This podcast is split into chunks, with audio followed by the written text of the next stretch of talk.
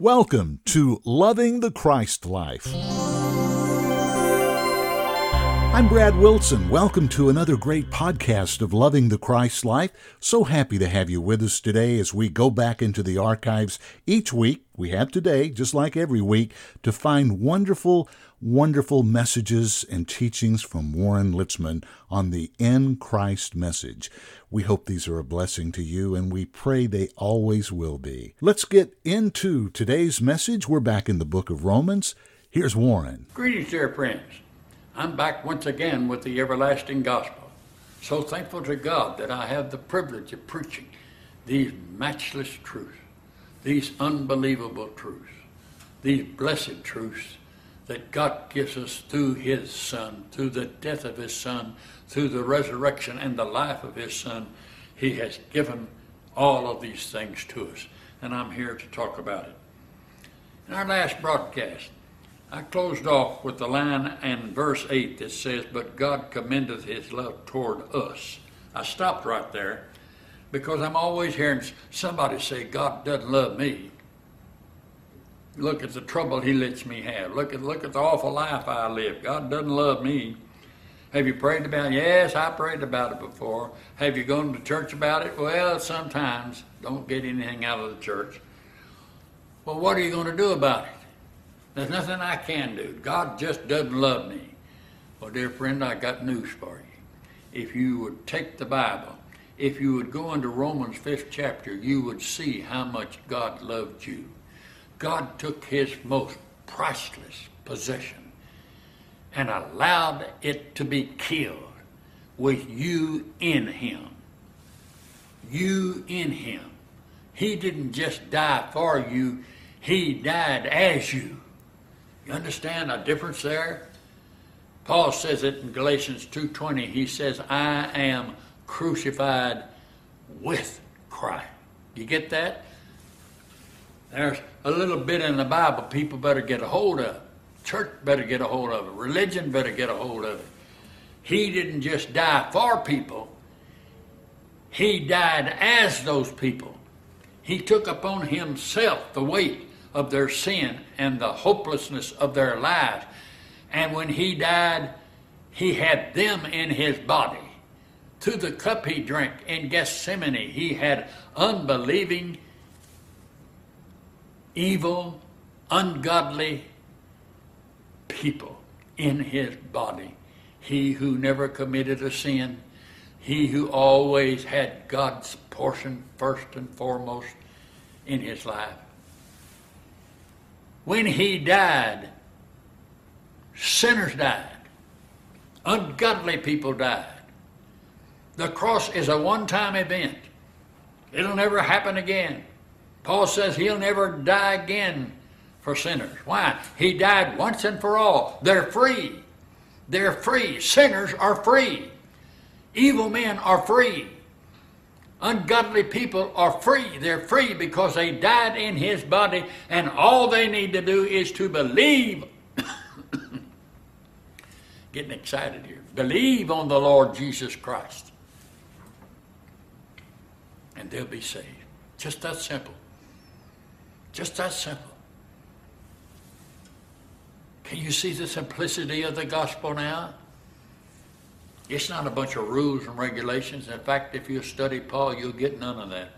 You'll get some good advice, but his advice doesn't come with judgment. If you don't take it, there's no judgment. He offers good advice. And so he's the one God chose, raised up, and gave the message to that Christ had died for sinners. And that means that there are sinners walking around right now on their way to hell who have been set free by Jesus Christ. And all they got to do is to believe on the Lord Jesus Christ, and they will be saved. Can you believe anything is that simple? Can you believe anything like that is so godly? Why, religion has got it down now that nobody is good enough to be saved. If they'll get saved in this church, we'll try to make them good. We'll preach things that'll put a lot of law on them and they'll do what's good. You don't have to believe that. You don't have to enter into that. What you need to do is to read the scriptures and see that when he died, sin died with him. Sinful people died in his body. When he was resurrected on the resurrection morning, all those that were dead in Christ came back to vibrant life. But you know what? Most people in the world have not believed that. They don't believe that they were resurrected with Christ, that it's already done. All I got to do is to believe it, and then it begins to work in them. Then it begins to take place because the price is paid, the death is acknowledged, the resurrection is true. I'm talking to you, dear friend, about what is already yours. Makes a big difference if you know what is yours, what Christ did. He didn't get on the cross to die for himself with our sin in him, and so that ended our sin. No, that ended our life of sin. That ended our old life of sin. On the cross, it was ended. See what the scripture says in verse 8 of this fifth, chapter of Romans? But God commendeth. Ah, I can remember the years that went by, I hastily read the, that word commendeth, and I thought it said commanded. It didn't say commanded.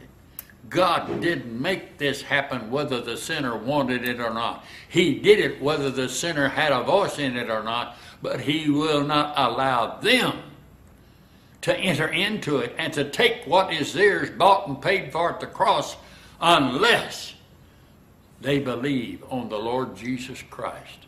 Believe what? Believe he died for them. Believe that in his body was their sin. And when he died, their sin was taken care of. That the new life in Christ is theirs. But they must first believe that Jesus did these things for them. That's what the gospel is. That's what's not being preached in many places. So it's up to us to do it. But I'm still hung up on this one line that says, But God commended his love toward us.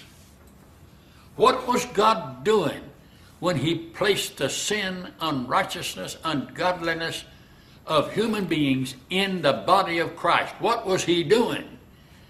He was loving them. He was loving. If he didn't do that, you know what would happen to them? There would be no salvation.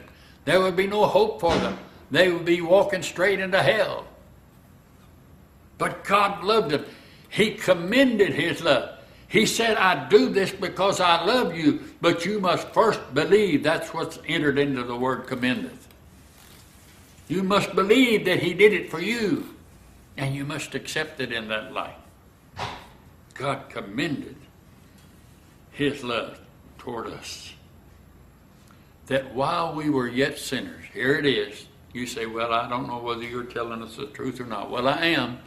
I'm telling you that in Gethsemane, he drank the cup of sin for the human race, and on the cross, he died with that cup of sin in him, ending sin for the human being, so that no human being would ever go to hell because of their sin they'd go to hell because they didn't believe on the Lord Jesus Christ. Notice, while we were yet sinners, that's the next line of this eighth verse. While we were still sinners, we hope you're enjoying today's message from Warren in the book of Romans. We're going to take a quick break here and remind you to go to our bookstore at the Christ Life Fellowship. Go to the website christ-life.org and click on the bookstore. One of the things you'll find there is a recording of all of Paul's epistles. I'm proud and honored to say it was my honor to do those recordings, and they were asked for by Warren, and they are now around the world, and people are listening and getting the Christ life message from Paul. Check those out. It's all at our website and all at our bookstore from the website, christ-life.org. Now, back to Warren. When he died on the cross, every person living in that day that were sinners, he died for. That's been 2,000 years ago. How many people have come into this world?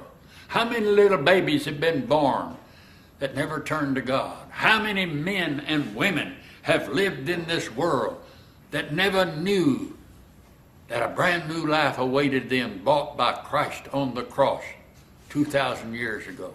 Today, every ungodly person needs to know Christ died for them. It's not something he's going to do. It's not whether you do right and you're doing right makes him die. No, he's already died. It's already over. It's finished. Finished. Now I know some religionists say, well, it isn't finished till they quit their sin. It isn't, finished till they believe what we, we believe in the Bible. It isn't finished till they join our church. As I often say, that's baloney. That's the cheapest way to get people into the church possible, but it's not the godly way. It's not God's truth. The truth is, He died for our sin while we were yet sinners. The world right now is filled with people for whom Christ died. He has died. He took their sin they have in their life right now on the cross with them. And when he died, that sin died. They don't have to live a sinful life. They don't have to go to hell. They don't have to beg God to help them. They need only to believe that Jesus Christ did these things for them and as them. And the moment they believe it, it is for them. What a salvation! What grace this is. How wonderful this is. So the eighth verse begins that God commendeth. Commendeth. What did he do? He showed forth his love, knowing may not anybody believe it. Christ died on the cross not knowing whether anybody would accept salvation from his death. It was commended to us. This was his love he gave. He gave His love without any promise that He would get souls for it, that He'd get new lives out of it. He commended His love toward us. He went ahead and gave it. People who are cursing God, people who go to churches that preach against Jesus Christ as Lord and Savior and the life of the believer. He died for them. All these ungodly doctrines and religions that are in our world, He died for them. He still died for them. This very moment, any one of those that are ungodly, unrighteous, who believe on the Lord Jesus Christ can be saved. You get that? I know I know there's a lot of good churches around now says, well, when you get saved, we've got something for you to do. You can serve God here. You can give your money here. We, we're doing things for God and we really need you. Don't milk down what he says in this eighth verse.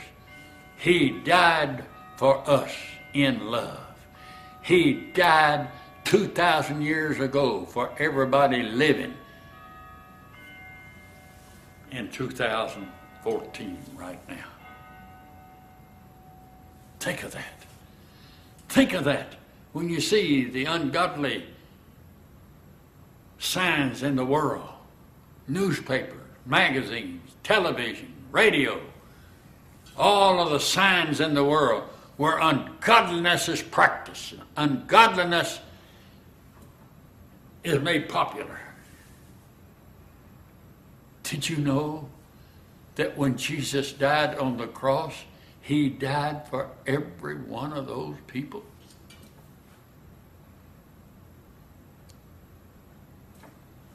They don't know that.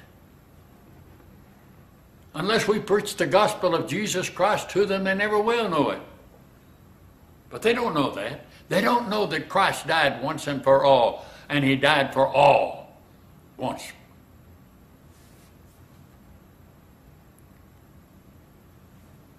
So the text says, He commendeth His love toward us. Commended His love toward us. And while we were yet sinners, Christ died for our sins. Dear friend, my message is simple. You can call it every name you want to bloody religion, self centered religion. I don't care what you call it. But if you get in the scriptures, you'll see it plainly written. He didn't love you enough to save you regardless. He loved you enough to kill his lamb, his son, with your sin in his body. What did he do? He commended his love toward us. Now you have to accept it. I pray that somebody is touched by this broadcast because it comes right out of Paul's message. It comes right out of the scriptures, Romans 5. Listen to me. You need Christ. Bow your head now and honestly receive it because it's already been bought and paid for. Nothing you can do to make it better or right. No church you can go to that'll help you out more than you just saying, I believe on the Lord Jesus Christ and accept Him as my Savior. Enough said. Gotta go. Be back next time again with this same message, same gospel, and we'll be sometime in Romans 5 now. God bless you for listening. Bye bye. Great message from Warren Litzman today, as always, from the archives of the Christ Life Fellowship. Our thanks to Robbie Litzman for allowing us to go into those archives each week. Don't forget to go to the website, christ-life.org, and read all about the In Christ message. Our thanks to Valerie Hill, who runs the Twitter account. Tammy Laycock does the weekly broadcast reports. And our great producer, Teresa Ferraro from the Christ Life Fellowship, produces the these broadcasts each week. We'll see you next time. Until then, I'm Brad Wilson, loving the Christ life.